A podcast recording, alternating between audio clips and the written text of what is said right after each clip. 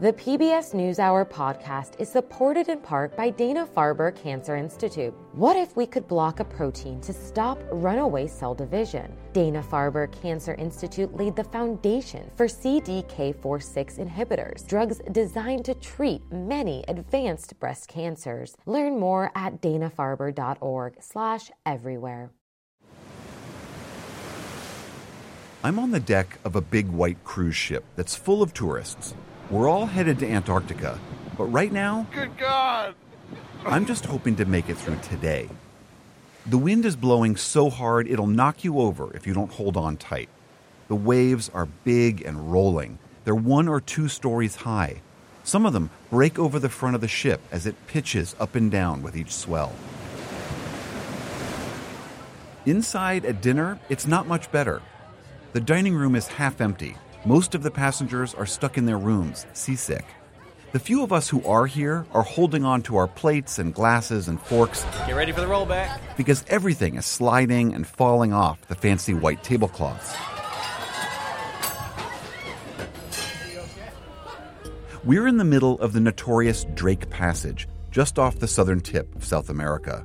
My colleagues Emily Carpo and Mike Fritz are here too. And after the trip, they had the same thought I did.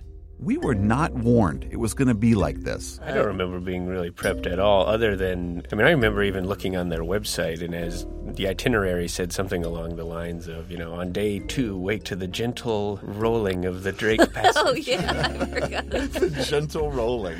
Oh, my God, we should find that on their website, because I forgot. You remember you showed that to me, and I was like, that is a euphemism. That's false advertising. There was one night where I literally came out of bed, and I was sleeping right next to you because we had the pleasure of sharing a room on this trip. He means me. And you were like, "Good God, you just fall out of bed." I was like, "I think so." In the middle of the night. Yeah, and then I got up and I got some water and I was able to go back to sleep. But it was quite an experience to try to sleep in that. Welcome on board the RCGS Resolute. From the PBS NewsHour, this is The Last Continent, a 4-part journey to Antarctica. I'm William Brangham.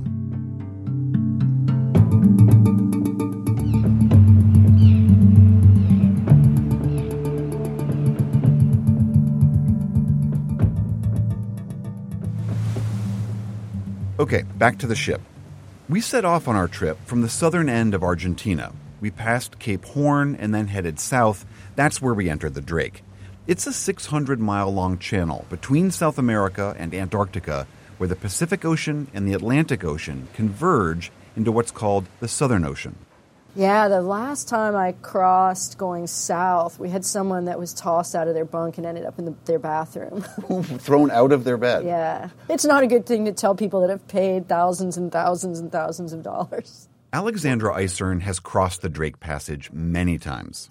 She oversees all the Antarctic science that's done through the National Science Foundation.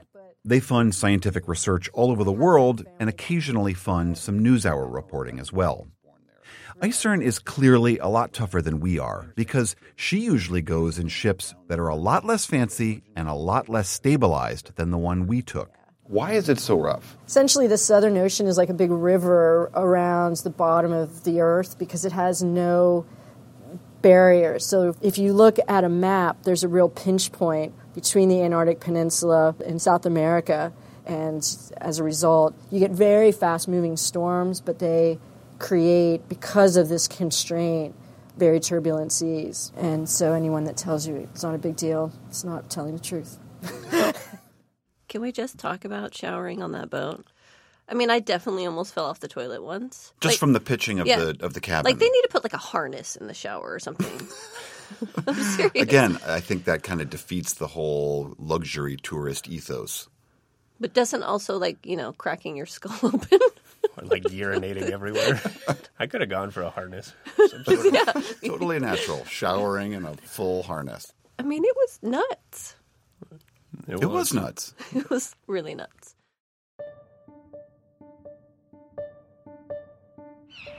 Those are the albatrosses. Down in the water are petrels, and then there were some Magellanic penguins. Oh, the penguins are jumping. We're on this cruise ship with about 140 tourists, all part of the mini tourism boom that's going on in Antarctica.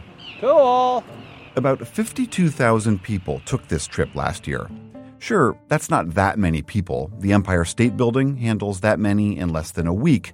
But it's a record for Antarctica, and the numbers keep growing. Good afternoon, everyone. Hi, folks. If I could just have your attention. That's David McGonigal. He works for One Ocean Expeditions, and he's leading our trip. He says the real tourism boom began when the Cold War ended. Suddenly, there was a surplus of Soviet ships with thick, reinforced hulls that could handle icy waters. When the Soviet Union collapsed, the Soviet fleet of ice-strengthened vessels became available, and people realized they could actually charter those and bring those down. And there was kind of a... That was what started the whole rush in the 1990s. The tourists on our trip are from all over, the US, the UK, Australia, Malaysia, Japan. And this is not budget travel. They've each had to pay about $12,000 to $20,000 for this two-week cruise. Once we get to Antarctica, there will be hiking and kayaking and taking other excursions to see the penguins and the other wildlife. Take a look out on the port side of the ship forward. Everyone's crowded around because there's about 3 or 4 humpback whales just off the front of the ship. Most of the passengers on the ship are sporting some seriously big cameras. Some have lenses that are as long as my arm. When any wildlife gets spotted, everyone rushes to that side of the ship to get their shot. How many Canon lenses does it take to photograph a whale? Not enough. Not enough. It's worth the Drake Passage, the rolling and the washing, machining before you get here. Among our shipmates is Yusuf Hashim from Malaysia. He's a 73-year-old retired oil executive. He has this beautifully long, flowing head of white hair, and he too wears an enormous camera around his neck. This is his 4th trip to Antarctica. I think this is a very beautiful place, and I will never tire of looking at icebergs and penguins. It makes it all worth living. Yossi Silverman from San Francisco says he came on this trip to shut out the outside world. Seemed like everything else was going wrong this year. Going to the end of the world seemed like the right thing to do. Was this something you've always wanted to do, or you just came to this idea more recently? We're very keen on open spaces and solitude, finding ourselves. John and Hermione Raff are from Northern England. He's an Anglican minister. She's a family therapist. And you have these ideas about Antarctica, and you hear about the beauty of it. And we wanted to come and see it before either it disappeared or we disappeared.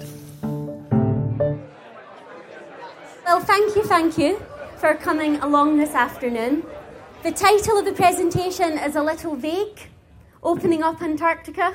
To round out the tourist experience, many companies, including One Ocean, hire historians to travel on their ships and give lectures to fill in some of the backstory of the icy continent. Katie Murray from Scotland is the historian on our ship. A lot of people are attracted by the history.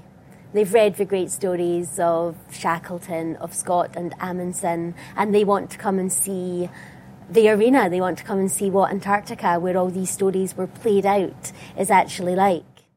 When the first explorers got to Antarctica, as far as we know, they really were the first men to set eyes on the continent. And when they set foot or discovered... If you know one fact about the history of Antarctica, it's probably something about the famous British explorer Ernest Shackleton. Some ways before we actually left, I came into work one day and there was this book on my desk from you, William. And it was a book about Shackleton, which I think ended up just putting the fear of God in me a little bit. That was the point. Yeah, well, I got that. You had inscribed. What did you inscribe in there? You inscribed Ice Team member Mike. Read this and pray we experience nothing of the sort. WB. And then I read the back, and then I was like, "Good God, where are we going?" Shackleton is one of the legends of what's called the heroic age of Antarctic exploration. He's famous not so much for what he discovered, but for the crazy feat of survival he pulled off under just incredibly tough circumstances. Back in 1914, Shackleton set off with a team of 28 men, traveling south on a ship called the Endurance. It looked like your typical turn-of-the-century wooden sailing ship, 3 masts, 124 feet long, 35 feet wide. But she was sturdy and built for icy waters. Shackleton's goal was to land and then cross the entire continent. They would be the very first to do that. But before the men even reached Antarctica, the Endurance got stuck in sea ice. Antarctica grows a massive halo of sea ice around its perimeter in the wintertime. The continent literally doubles in size because of it. And that ice grabbed a hold of the Endurance and didn't let go. The ship was stuck for 10 months. There's some incredible photos that show the Endurance frozen in place. They were taken by the expedition's photographer, Frank Hurley. Google them. They are amazing. Hurley's last photo of the Endurance shows it being crushed to pieces by the ice. The ship is an unrecognizable clump of wood, rope, and sails. That book I gave Mike and Emily about Shackleton is Alfred Lansing's 1959 classic called Endurance. Here's how Lansing describes the scene when the men are standing on the ice, watching the Endurance finally sink. Then slowly, silently, she disappeared beneath the ice, leaving only a small gap of black, open water to mark where she'd been. This is Mike reading. Within 60 seconds, even that was gone, as the ice closed up again. It had all happened in 10 minutes. And so they were alone. Now, in every direction, there was nothing to be seen but the endless ice, a place where no man had ever been before, nor could they conceive that any man would ever want to be again. When the worst happens and your ship goes down and you're still at least 1,000 kilometres from the edge of the open ocean, no help is coming for you. You need to rescue yourself effectively. And you managed to do so. That's absolutely incredible. I won't tell the whole story of how Shackleton and his men survived, but it is one of those all-time great survival tales. Lansing's book tells it beautifully. You should read it. But in short, those men spent over a year on the ice. They had to eat their dogs. They pulled off 2 long ocean crossings in tiny boats. Then they climbed a snowy mountain range with no maps. And they finally reached a remote Norwegian whaling station where they could get on a ship back home. And remember, they did all this with no Gore-Tex, no polar fleece. They were sleeping in the bitter cold, on the ice, in slimy sleeping bags made out of reindeer skin. The whole thing just defies description. In 2002, when the BBC polled the people of England to name the top 100 Britons of all time, Ernest Shackleton was number 11, ahead of Paul McCartney, who was number 19, and way ahead of Charles Dickens, all the way down at 41. They now teach lessons about Shackleton's leadership at Harvard Business School and at the U.S. Naval Academy. And here we are. Cheers, Tom. Cheers. Traveling the same Southern Ocean that Shackleton did, but we're doing it in a luxury cruise ship with yoga classes and cocktails and a hot tub. And the conditions that we're traveling under are not that dissimilar from Shackleton, right? Right? Have you been enjoying your reindeer sleeping bag? Oh, it's so comfortable. Even when it gets wet, it's fine. It's quite incredible.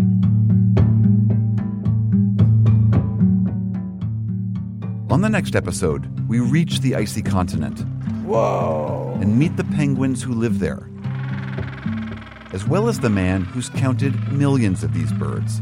Look at them go underwater. Zoom, zoom, zoom. You look. I know, it's incredible. Literally flying underwater. How climate change is threatening 2 beloved species. There are going to be climate change winners, and there's going to be some climate change losers. That's on the next episode of The Last Continent. If you want to see Antarctica and meet the tourists from our trip and see Shackleton and his gang, visit our website, pbs.org/newshour/thelastcontinent. There you can find our video series that first aired on the NewsHour broadcast, plus other photographs and extras.